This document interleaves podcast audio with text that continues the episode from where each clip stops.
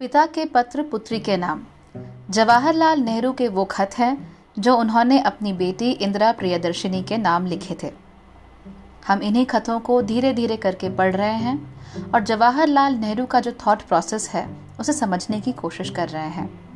जिस scientific temper की वो बात करते थे, उसे भी हम समझने की कोशिश कर रहे हैं और एक पिता के रूप में उनका क्या किरदार था, वो भी हम धीरे धीरे समझ रहे हैं। इनके काफ़ी खत हम पहले ही पढ़ चुके हैं। और आज जिस खत को हम पढ़ने जा रहे हैं, उसका शीर्षक है, शुरू के आदमी।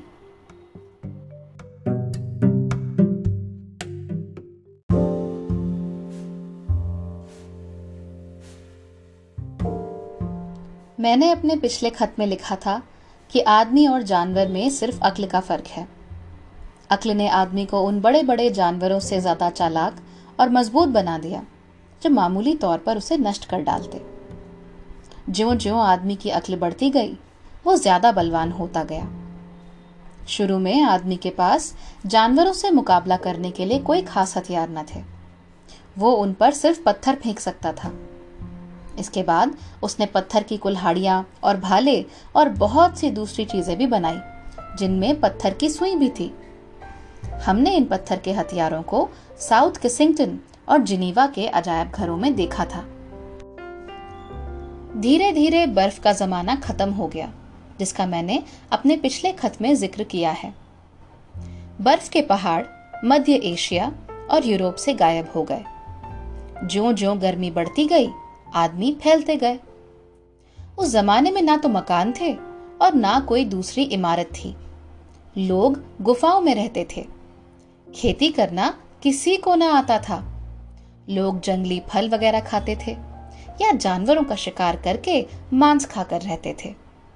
रोटी और भात उन्हें कहा मयसर होता, क्योंकि उन्हें खेती करनी आती ही ना थी। वो पकाना भी नहीं जानते थे।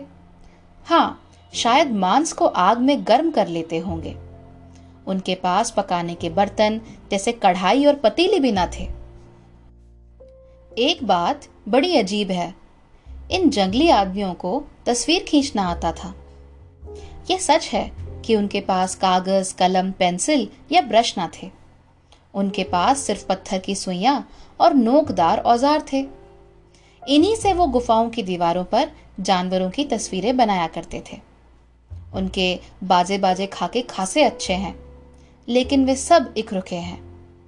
तुम्हें मालूम है कि इक रुखी तस्वीर खींचना आसान है और बच्चे इसी तरह की तस्वीरें खींचा करते हैं। गुफाओं में अंधेरा होता था, इसीलिए मुमकिन है कि वे लोग चिराग जलाते हों। जिन आदमियों का हमने ऊपर ज़िक्र किया है, वे पाषाण पत्थर युग के आदमी कहलाते हैं। उस जमाने को पत्थर का युग इसलिए कहते हैं कि आदमी अपने सभी औज़ार पत्थर के बनाते थे। धातुओं को काम में लेना वो न जानते थे। आजकल हमारी अक्सर चीज़ें धातुओं से बनती हैं, खासकर लोहे से।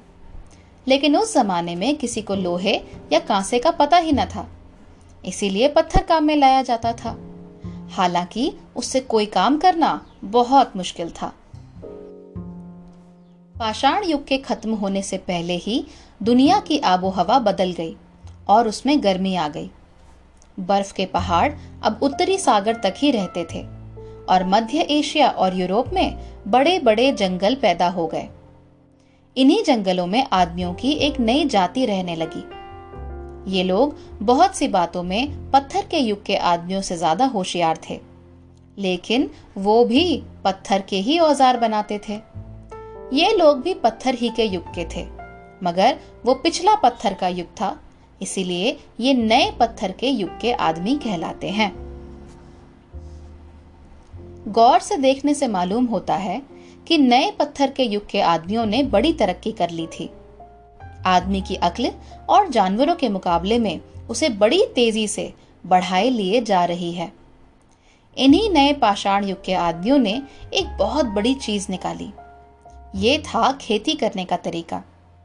उन्होंने खेतों को जोतकर खाने की चीज़ें पैदा करनी शुरू की। उनके लिए ये बहुत बड़ी बात थी अब उन्हें आसानी से खाना मिल जाता था।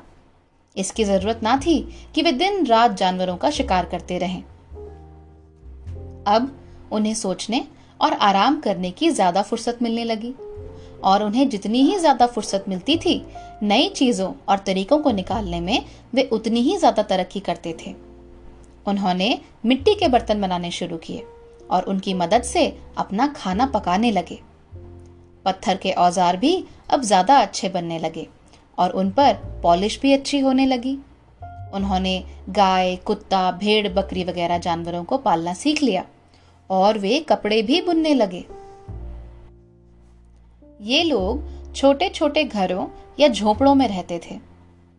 ये झोपड़े अक्सर झीलों के बीच में बनाए जाते थे, क्योंकि जंगली जानवर या दूसरे आदमी वहाँ पर आसानी से हमला न कर सकते थे।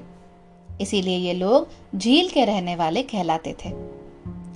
तुम्हें अचंबा होता होगा कि इन आदमियों के बारे में हमें इतनी बातें कैसे मालूम हो गई? उन्होंने कोई किताब तो लिखी नहीं थी। लेकिन मैं तुमसे पहले ही कह चुका हूँ कि इन आदमियों का हाल जिस किताब में हमें मिलता है, वो संसार की किताब है। उसे पढ़ना आसान नहीं है। उसके लिए बड़े अभ्यास की ज़रूरत है। बहुत से आदमियों ने इस किताब के पढ़ने में अपनी सारी उम्र खत्म कर दी है। उन्होंने बहुत सी हड्डियाँ और पुराने जमाने की बहुत सी निशानियाँ जमा कर ली हैं। ये चीज़ें बड़े बड़े अजायब घरों में जमा है और यहाँ पर इस पर उम्दा चमकती हुई कुल्हाड़ियाँ और बर्तन, पत्थर के तीर और सुइयाँ और बहुत सारी दूसरी चीज़ों को हम देख सकते हैं जो पिछले पत्थर के युग के आदमी बनाते थे।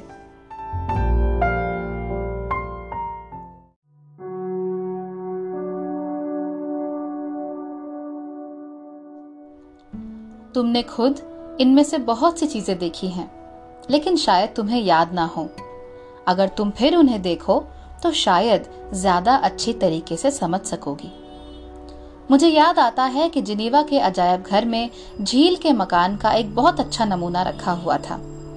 झील में लकड़ी के डंडे गाड़ दिए गए थे, और उसके ऊपर लकड़ी के तख्ते बांधकर उन पर झोपड़ियाँ बनाई गई थी। इस घर और ज़मीन के बीच में एक छोटा सा पुल बना दिया गया था। ये पिछले पत्थर के युग वाले आदमी जानवरों की खाले पहनते थे और कभी कभी सन के मोटे कपड़े भी पहनते थे। सन एक पौधा है, जिसके रेशों से कपड़ा बनता है। आजकल महीन कपड़े सन से बनाए जाते हैं, लेकिन उस जमाने में सन के कपड़े बहुत ही मोटे रहे होंगे। ये लोग इसी तरह तरक्की करते चले गए। यहाँ तक कि उन्होंने तांबे और कांसे के औज़ार बनाने शुरू कर दिए। तुम्हें मालूम है कि कांसा तांबे और रांगे के मेल से बनता है और इन दोनों से ज़्यादा सख्त होता है। ये सोने का इस्तेमाल करना भी जानते थे और इसके जेवर बनाकर बड़ा इतराते थे।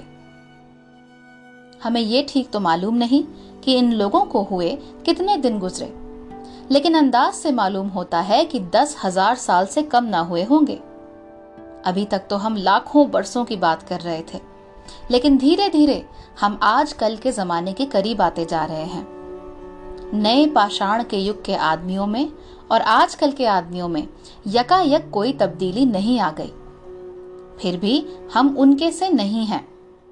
जो कुछ तब्दीलियाँ हुई, बहुत धीरे धीरे हुई और यही प्रकृति का नियम है। तरह तरह की कौमें पैदा हुई और हर एक कौम के रहन सहन का ढंग अलग था। दुनिया के अलग अलग हिस्सों की आबो हवा में बहुत फ़र्क था और आदमियों को अपना रहन सहन उसी के मुताबिक बनाना पड़ता था। इस तरह लोगों में तब्दीलियाँ होती जा रही थी। लेकिन इस बात का ज़िक्र हम आगे चलकर करेंगे। आज मैं तुमसे सिर्फ़ एक बात का ज़िक्र और करूँगा। जब नया पत्थर का युग खत्म हो रहा था तो आदमी पर एक बड़ी आफत आई। मैं तुमसे पहले ही कह चुका हूँ कि उस जमाने में भूमध्य सागर था ही नहीं। वहाँ चंद झीलें थी और इन्हीं में लोग आबाद थे। यकायक यूरोप और अफ्रीका के बीच में जिब्राल्टर के पास ज़मीन बह गई और अटलांटिक समुद्र का पानी उस नीचे खड्ड में भर आया। इस बाढ़ में बहुत से मर्द और औरतें जो वहाँ रहते होंगे डूब गए। भागकर जाते कहा? सैकड़ों मील तक पानी के सिवा कुछ नज़र ही ना आता था। अटलांटिक सागर का पानी बराबर भरता गया और इतना भरा कि भूमध्य सागर बन गया। तुमने शायद पढ़ा होगा, कम से कम सुना तो है ही कि किसी जमाने में बड़ी भारी बाढ़ आई थी। बाइबल में भी इसका ज़िक्र है और आज संस्कृत की किताबों में भी उसकी चर्चा आई है। हम तो समझते हैं कि भूमध्य सागर का भरना ही वो बाढ़ रही होगी। ये इतनी बड़ी आफत थी कि इससे बहुत थोड़े आदमी ही बचे होंगे। और उन्हीं ने अपने बच्चों को यह हाल कहा होगा। उन बच्चों को यह बात याद रही होगी और उन्होंने अपने बच्चों से कही होगी। इसी तरह ये कहानी हम तक पहुँची।